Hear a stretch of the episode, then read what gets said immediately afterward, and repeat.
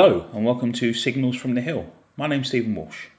Coming up, we'll be talking to Kristyna Baczynski all about her new book, Retrograde Orbit, where we look at scaling up your skill set to take on larger projects, some interesting use of visual signifiers in the piece, and the ideas of heritage and the emigrant experience that are explored in the book. First up, some news, and Avery Hill Publishing will be making our last show appearance of the year at the DIY Art Market on Saturday, the 8th of December. That runs from 11am to 6pm at Rich Mix, which you can find at 35 to 47 Bethnal Green Road, London E1 6LA. Just to give you the chance to have a big comics weekend in December, rather than the shop spotlight this month, we're going to do a show spotlight looking at the Catford Comics and Zine Fair on Sunday, the 9th of December. That's running from midday to 6pm at the Blythe Hill Tavern on Stanstead Road. And while we won't be in attendance ourselves, you'll find Avery Hill creators like Tim Bird and Simon Morton there, as well as a host of other tremendous talents. And now here's some information on another comics podcast you may enjoy. Oh, we've had an email asking if we wanted to do an advert for the Avery Hill podcast. Oh, that's nice of them. Does that mean we can't swear? Yeah, pretty much. So, no words like Or sh- and definitely no. Oh, I like Avery Hill Comics. yeah, they're nice. Oh. We're the Awesome Comics Pod. You can find us at awesomecomics.podbean.com or on iTunes and as the Awesome Comics Podcast and buy a copy of our Awesome Comics Anthology at www.awesomecomicpod.bigcartel.com. Oh, that was very professional, wasn't it? I knew that'd go right. Oh, Jesus. And now here's our chat with Kristyna on Retrograde Orbit. Hi, Kristyna. Thanks for joining us. Hi, Steve. It's nice to be here. Just looking at your website to prepare for the show, as I always do, the first thing that strikes me is that it is overwhelming in the best possible way. There's so much stuff, so much different stuff, and it's all good stuff. Like, it, you- you're literally spoiled for choice going on there, I think. Well, it's, it's due an update. I've got website update on my to-do list and it's been on my to-do list every month. I've not crossed it out and just written it again on a new one for about six months.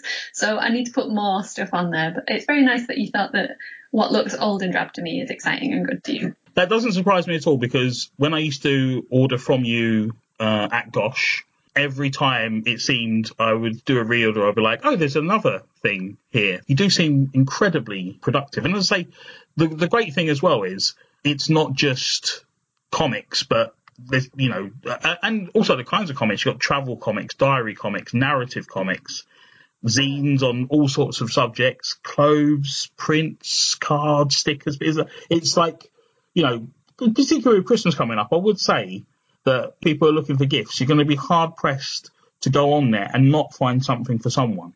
Well, that's very kind to say. One of the reasons why I started doing retrograde orbit was because I think the year before I'd made like seven new comics and zines, like new titles in a year. And it got to the point where I had too many titles to fit like a six by two trestle table at a show.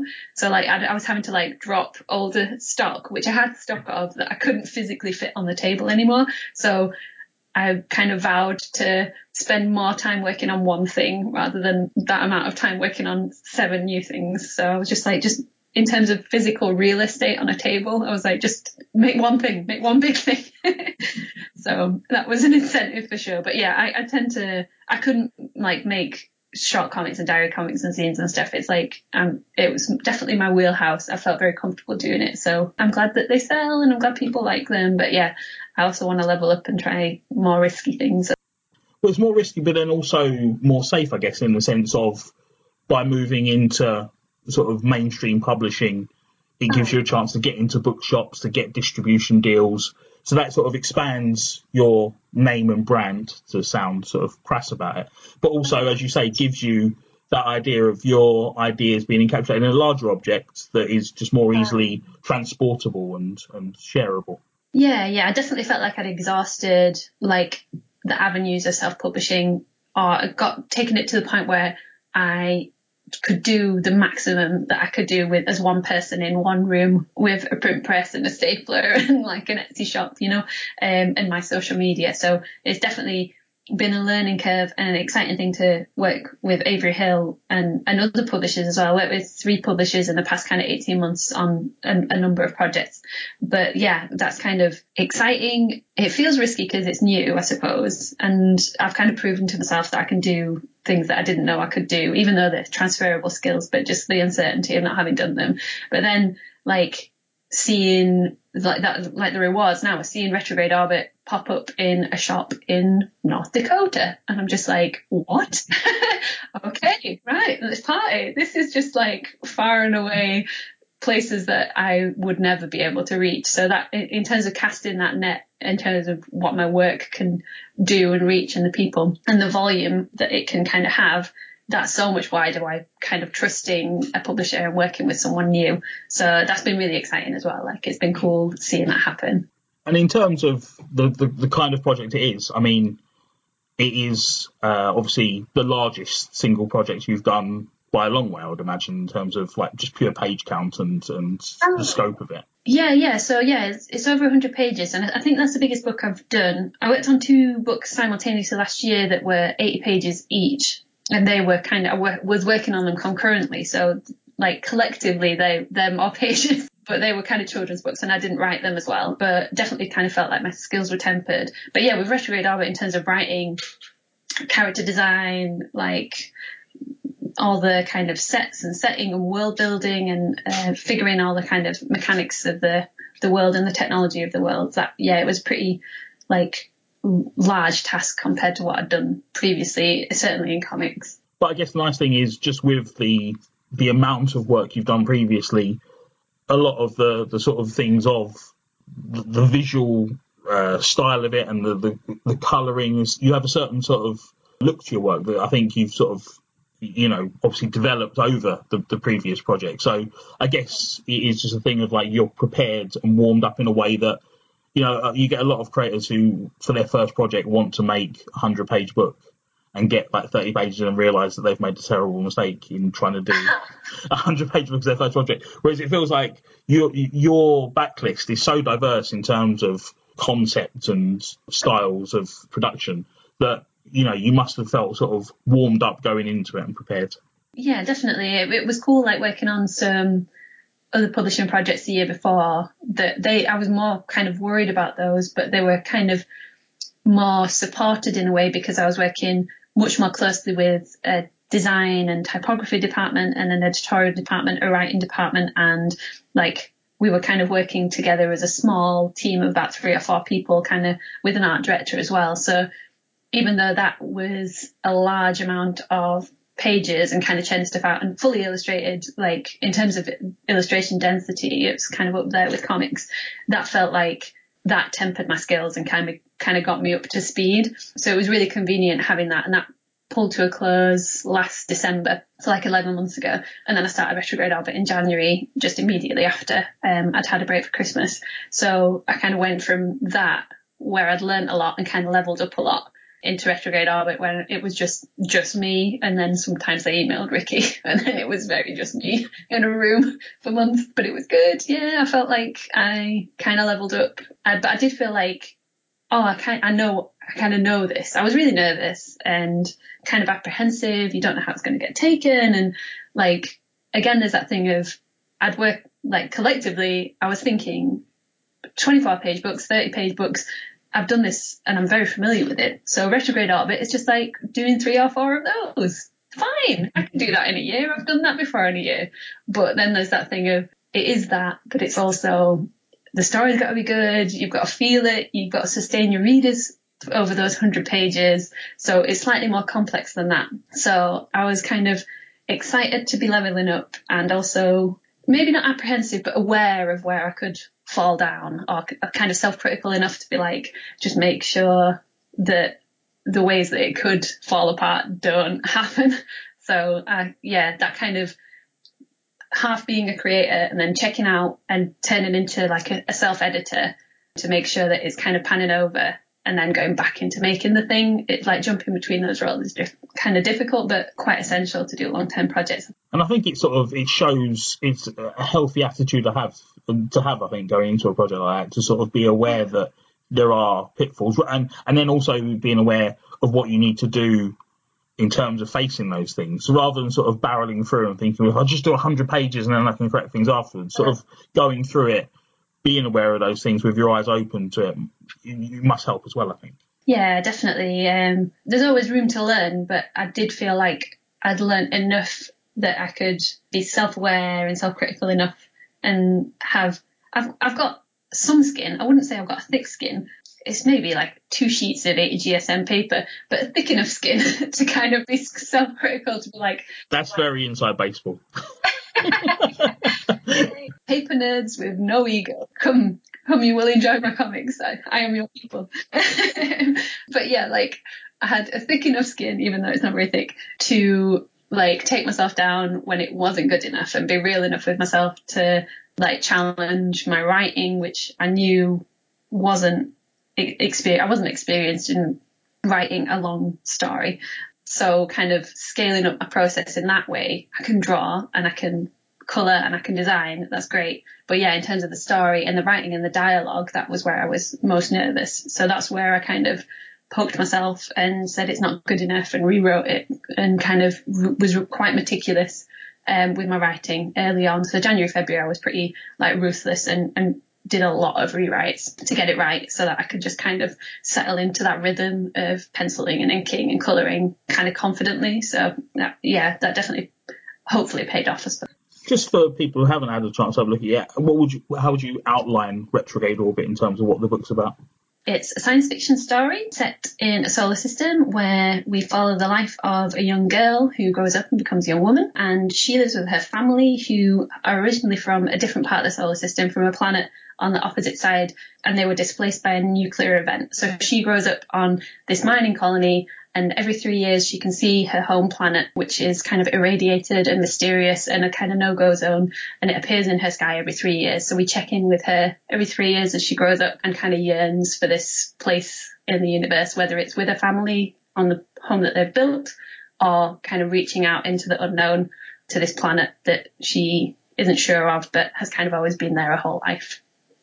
Visually, it's uh, really interesting to me because it's you know a wonderfully realised world and, and the, the, sci-fi setting fits it perfectly. But it's not immediately obvious. I mean, I'm assuming you're a sci-fi fan, but you've chosen this as your, your backdrop. But there was no there was nothing where it was obvious where you sort of like lifted particular influences or, or ideas. Were, were there any sort of things that you carried through to it?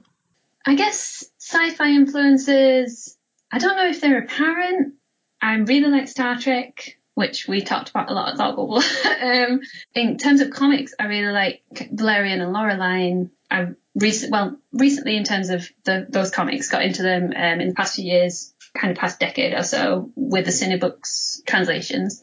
So I do like that kind of adventure aspect. In terms of design and stuff, I just love the kind of liberty that sci-fi allows, I suppose. So how you can allegorically design characters and worlds that can be descriptive and emotive because they're not kind of hung so strictly on reality, even though like the environmental concerns are there in terms of gravity and the physics and stuff. Like there's lots of very kind of human and earthly aspects, but there's also a kind of imaginative liber- liberty to kind of explore and accentuate and all that stuff that you can do with sci-fi. I really it excites me in a way when I can write and draw in that world. It's a lot of work as well because you've got to design it all. It's not just kind of slice of life. There's no reference material really because those places don't exist.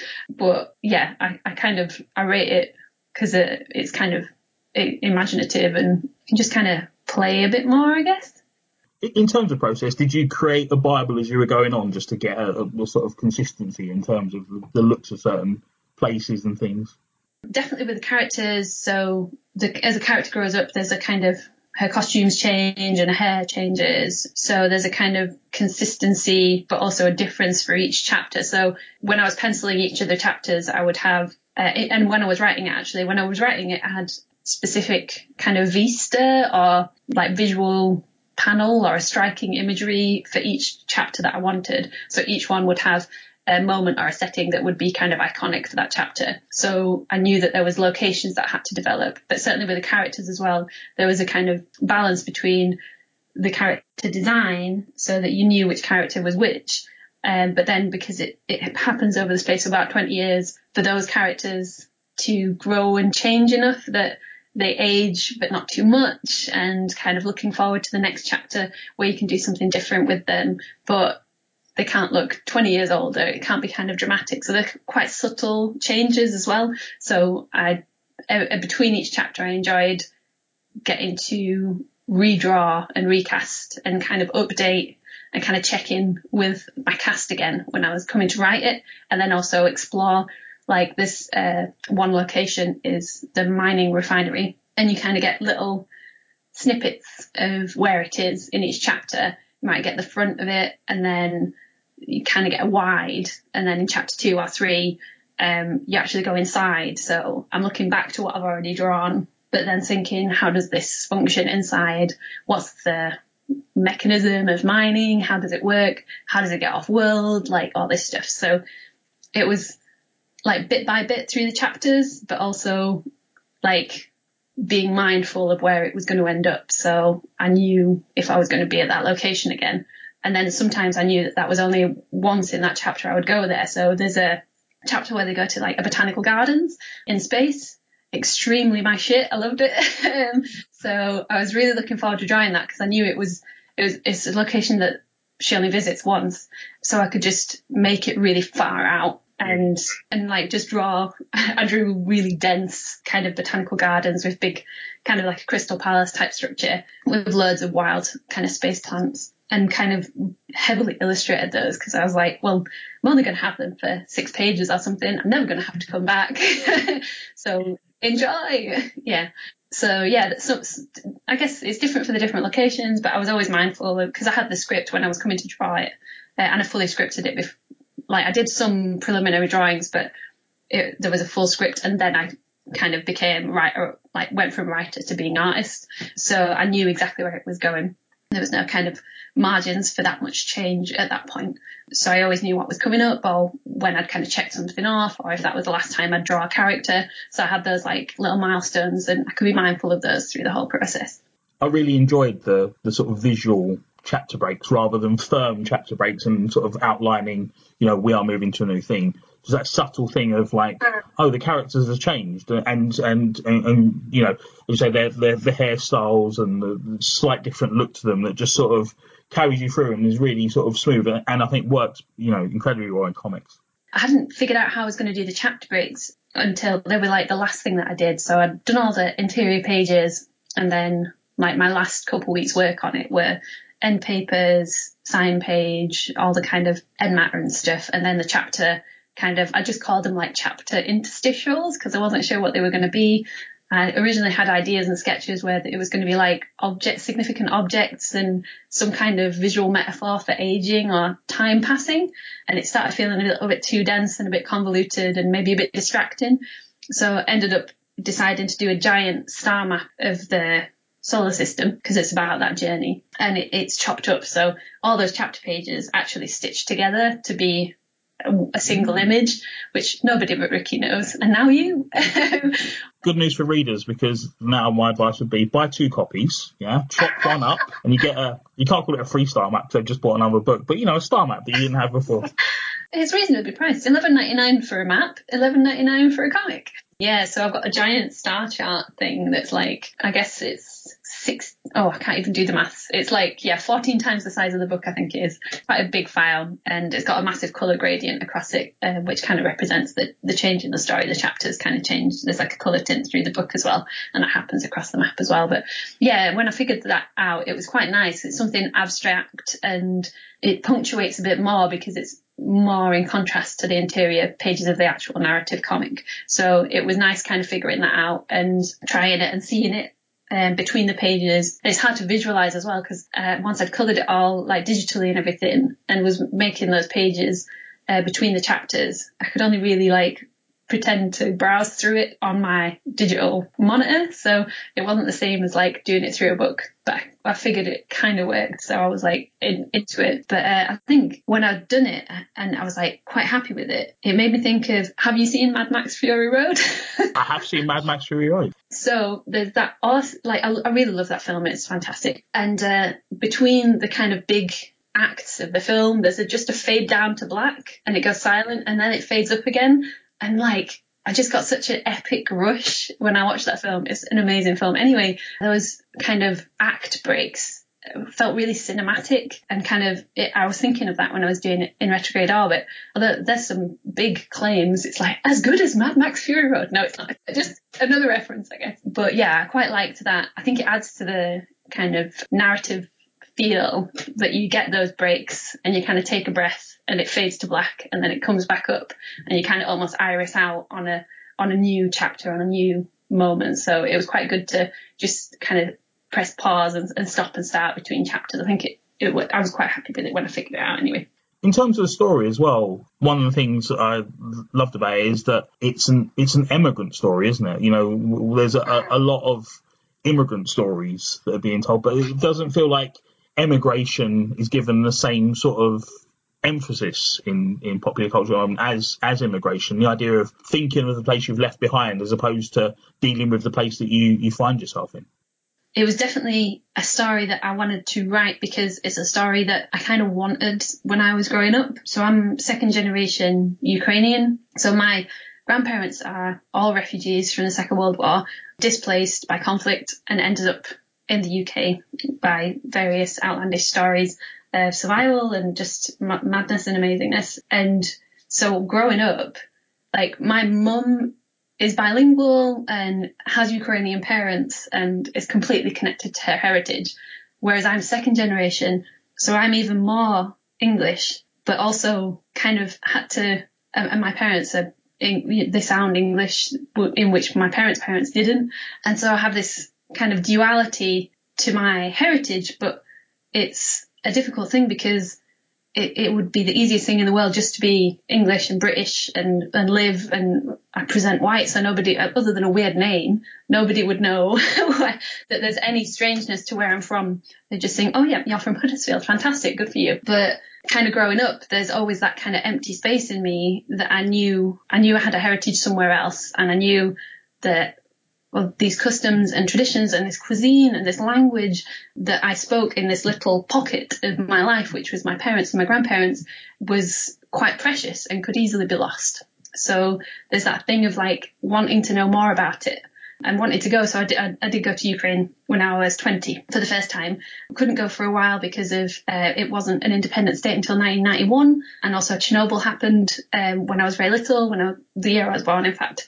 Um, so it was quite dangerous to go politically and physically. So those things all kind of play into the book, and it was kind of a weird amorphous feeling when I was growing up that kind of duality of heritage and not quite feeling like at ease or at in the right place, which I think is quite a common feeling when you're growing up. But I think it was really attached to that side of my upbringing as well. And yeah, kind of getting to put that into words and pictures with retrograde orbit was a really cathartic experience and I've had quite a few really, really nice tweets and reviews where people have picked up on it because they're from dual heritage or someone was uh, kind of displaced by the Yugoslav Bosnian conflict in the 90s and said that it really resonated with them.